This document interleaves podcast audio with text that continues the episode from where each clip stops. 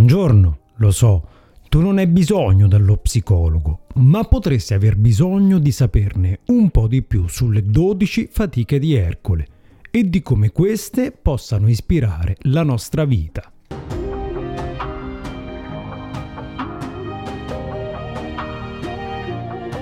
Continuiamo il nostro viaggio sul mito di Ercole e sulle sue dodici leggendarie fatiche. Siamo giunti al terzo appuntamento di questa serie. Nelle puntate precedenti abbiamo lasciato Ercole vittorioso sull'Idra e sulla Cerva Sacra. In questa puntata vedremo assieme la quarta e la quinta fatica, ne scopriremo il significato simbolico e capiremo assieme come queste possano fungere da stimolo per le nostre vite. La quarta fatica è quella del cinghiale di Erimanto. Il re Euristeo, deluso dal fatto che Ercole apparisse infermabile, assegnò a lui un altro compito molto pericoloso per cercare di metterlo in difficoltà. Gli ordinò infatti, come quarta fatica, di portargli vivo il cinghiale di Erimanto, un enorme cinghiale selvatico con un brutto carattere e con delle zanne giganti che crescevano direttamente dalla sua bocca. Il re Euristeo si voleva liberare di questo cinghiale perché ogni giorno scendeva dal monte Erimanto verso la città e cominciava ad attaccare in modo feroce uomini e donne, uccidendoli con le sue enormi zanne e distruggendo tutto ciò che incontrava lungo il percorso della sua furia. Ercole, come sempre, accetta la sfida e in realtà non impiega molto tempo per individuare il cinghiale, il quale era tutto certamente tranne che silenzioso, discreto. Infatti alla continua ricerca di cibo emetteva lamenti e sbruffava di continuo. Questa impresa in realtà non fu particolarmente complessa da risolvere per Ercole, il quale cominciò ad urlare così tanto sino al punto di spaventare il cinghiale, che per questo si nascose all'interno di un boschetto, dove il nostro eroe lo inseguì sino a spingerlo in una profonda macchia di neve, dove il cinghiale si impantanò e dove Ercole lo riuscì a catturare portandolo al re Euristeo. Quando il re vide Ercole con questo enorme cinghiale sulle spalle, beh, si spaventò al punto tale che si andò a nascondere nella botte che aveva costruito in precedenza, chiedendo a Ercole di sbarazzarsi di quell'animale il prima possibile. Qual è il significato simbolico di questa fatica? Il cinghiale d'Erimanto simboleggia la distruzione esistenziale che è portata dall'inseguire i soli interessi personali. A causa infatti dell'inseguimento di bisogni egoistici, l'uomo diventa come il cinghiale aggressivo. Arriva a danneggiare il suo ambiente fisico, che nel mito è rappresentato dai raccolti, dalla natura, e come se non bastasse arriva anche a ferire tutte le persone che gli sono attorno. Le zanne poi simboleggiano i mezzi subdoli o illegali che vengono utilizzati affinché l'uomo riesca a raggiungere i suoi obiettivi, che come detto sono basati esclusivamente sull'interesse personale. La cattura del cinghiale da parte di Ercole nel mito invece indica e simboleggia il controllo sui nostri interessi personali in favore dell'interesse collettivo. Quali sono le lezioni per la nostra crescita personale che possiamo trarre da questo mito? La prima lezione è quella di capire quanto siano inutili e fini a se stesse le esistenze spese alla sola ricerca dell'interesse personale, che è in grado purtroppo solo di appagare la fame che abbiamo, una fame che però non lascerà nulla alle generazioni future e che non ci appagherà mai realmente. Potremmo allora diventare sempre più grandi, più grossi come il cinghiale, ma tutto ciò che toccheremo, tutto ciò che sarà attorno a noi finirà per essere distrutto dal nostro egoismo. Quali sono le domande da porsi rispetto al nostro percorso di sviluppo personale? La prima è domandarsi quali sono i valori profondi che guidano le nostre azioni. Inseguiamo interessi solo personali o siamo in grado di mettere da parte il nostro vantaggio individuale in favore del benessere collettivo?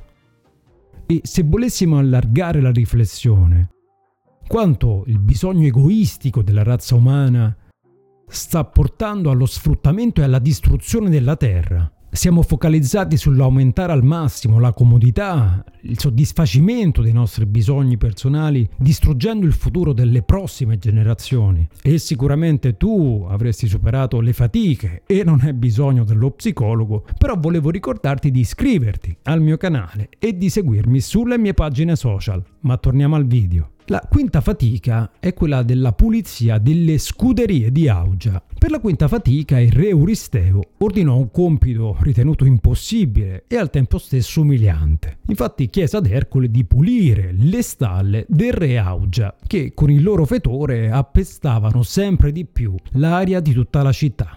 E va detto che il bestiame del re Augia era particolare perché era di origine divina e quindi per definizione immortale, e per questo continuava a moltiplicarsi all'infinito. Un compito, come detto, certamente non nobile, in cui il nostro eroe fu costretto a sporcarsi le mani con il letame degli animali. Ma come se non bastasse, Euristeo, per complicare ulteriormente le cose, ordinò a Ercole di pulire l'immense proprietà del re Augia in un solo giorno. Comunque, come sempre, Ercole, per nulla scoraggiato, si recò dal re Augia, senza però accennare a lui che si trovasse lì per il volere del re Euristeo e per compiere una fatica, e anzi ne approfittò per fare con lui un accordo segreto. Concordò infatti che se fosse stato in grado di ripulire le stalle in un solo giorno, il re Augia gli avrebbe dato un decimo del suo bestiame come ricompensa. Quando il re sentì queste parole, incredulo, rimase piuttosto sbalordito e accettò immediatamente la proposta di Ercole. Ma in qualche modo Ercole aveva la percezione di non potersi fidare del re Augia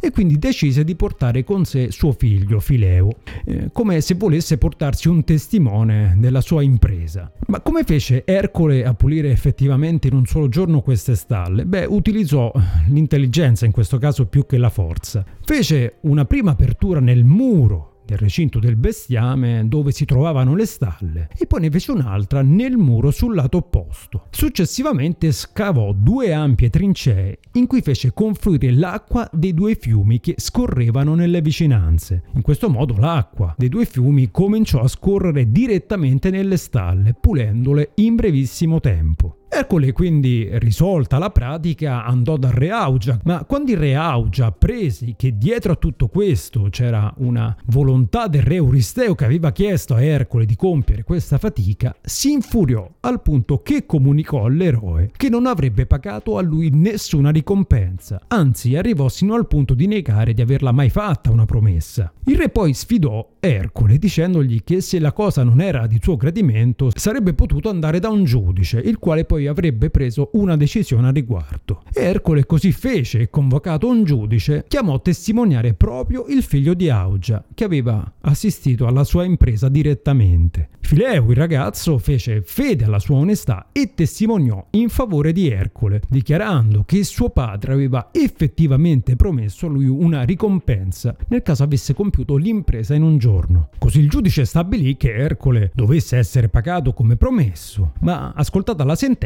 il re Augia eh, si infuriò per il tradimento, a suo modo di dire, compiuto dal figlio, e ordinò a entrambi di lasciare immediatamente il suo regno. Ma Ercole, a sua volta infuriato, uccise il re, consentendo in questo modo a Fileo di diventare il nuovo governante del regno di Augia. Ercole, risolta la pratica, quindi tornò a Micene, convinto di aver superato questa impresa. Ma questa volta Euristeo dichiarò non compiuta la fatica, in quanto Ercole era stato pagato per portarla al termine. Qual è il significato simbolico di questa sfida, di questa impresa? Il mancato rispetto della parola da parte del re Augia simboleggia la corruzione di un'intera società, la corruzione politica che da secoli abusa del suo potere contro il popolo. Il letame della stalla poi rappresenta tutto il marcio della società in cui le attività degli esseri umani continuano a operare senza che nessuno si occupi di fare pulizia, si va avanti come se nulla fosse. I due fiumi e l'acqua che scorre all'interno, che Ercole utilizza per pulire, simboleggiano invece la capacità depurativa e generatrice dell'acqua. Ricordiamoci infatti che per Talete di Mileto, uno dei più importanti filosofi della storia, l'acqua è alla base della creazione. In questo caso, nel mito, Ercole invece simboleggia il potere che apre la strada al nuovo, che viene rappresentato anche dall'uccisione del vecchio re in favore di quello nuovo. Quali lezioni per la nostra crescita personale possiamo trarre da questa fatica? Diceva qualcuno: il potere logora chi non ce l'ha, e attraverso il potere che le persone sono in grado di riempire di merda la vita di molte altre. Chi ha il potere è in grado di rimangiarsi la parola data semplicemente per un proprio tornaconto personale. Ma il dramma che viviamo e che appare evidente nel mito è che molti di noi si trovano a contatto con la puzza data dal letame, dalle ingiustizie, dalle nefandezze, ma continuano ad andare avanti, continuiamo ad andare avanti all'infinito. E arriviamo al punto di adattarci, sino a, sino a non accorgerci più di, dello schifo che c'è attorno. Quali sono le domande da porsi rispetto al nostro percorso di sviluppo personale? La prima è: cosa stiamo facendo per cambiare la società in cui viviamo? E la seconda è: siamo in grado di cogliere la puzza che abbiamo attorno, senza fare finta di nulla, senza nascondere la testa sotto la sabbia? Bene, allora anche per oggi ho concluso. In descrizione trovate tutti i riferimenti per seguirmi sui social, dove mi trovate sempre come Tu non hai bisogno dello psicologo. Seguitemi perché ogni giorno condivido informazioni, curiosità e spunti di riflessione che hanno a che fare con la psicologia. Sempre in descrizione trovate anche il link per ascoltare il mio podcast che trovate su tutte le principali piattaforme. Infine, se volete avere maggiori informazioni sulle mie attività come psicologo e psicoterapeuta, vi ricordo che potete visitare il mio sito w w w punto tu non hai bisogno dello psicologo punto i t. Vi ringrazio per avermi ascoltato e vi lascio con la mia classica frase: se pensi che non puoi fare la differenza, beh, pensa ancora.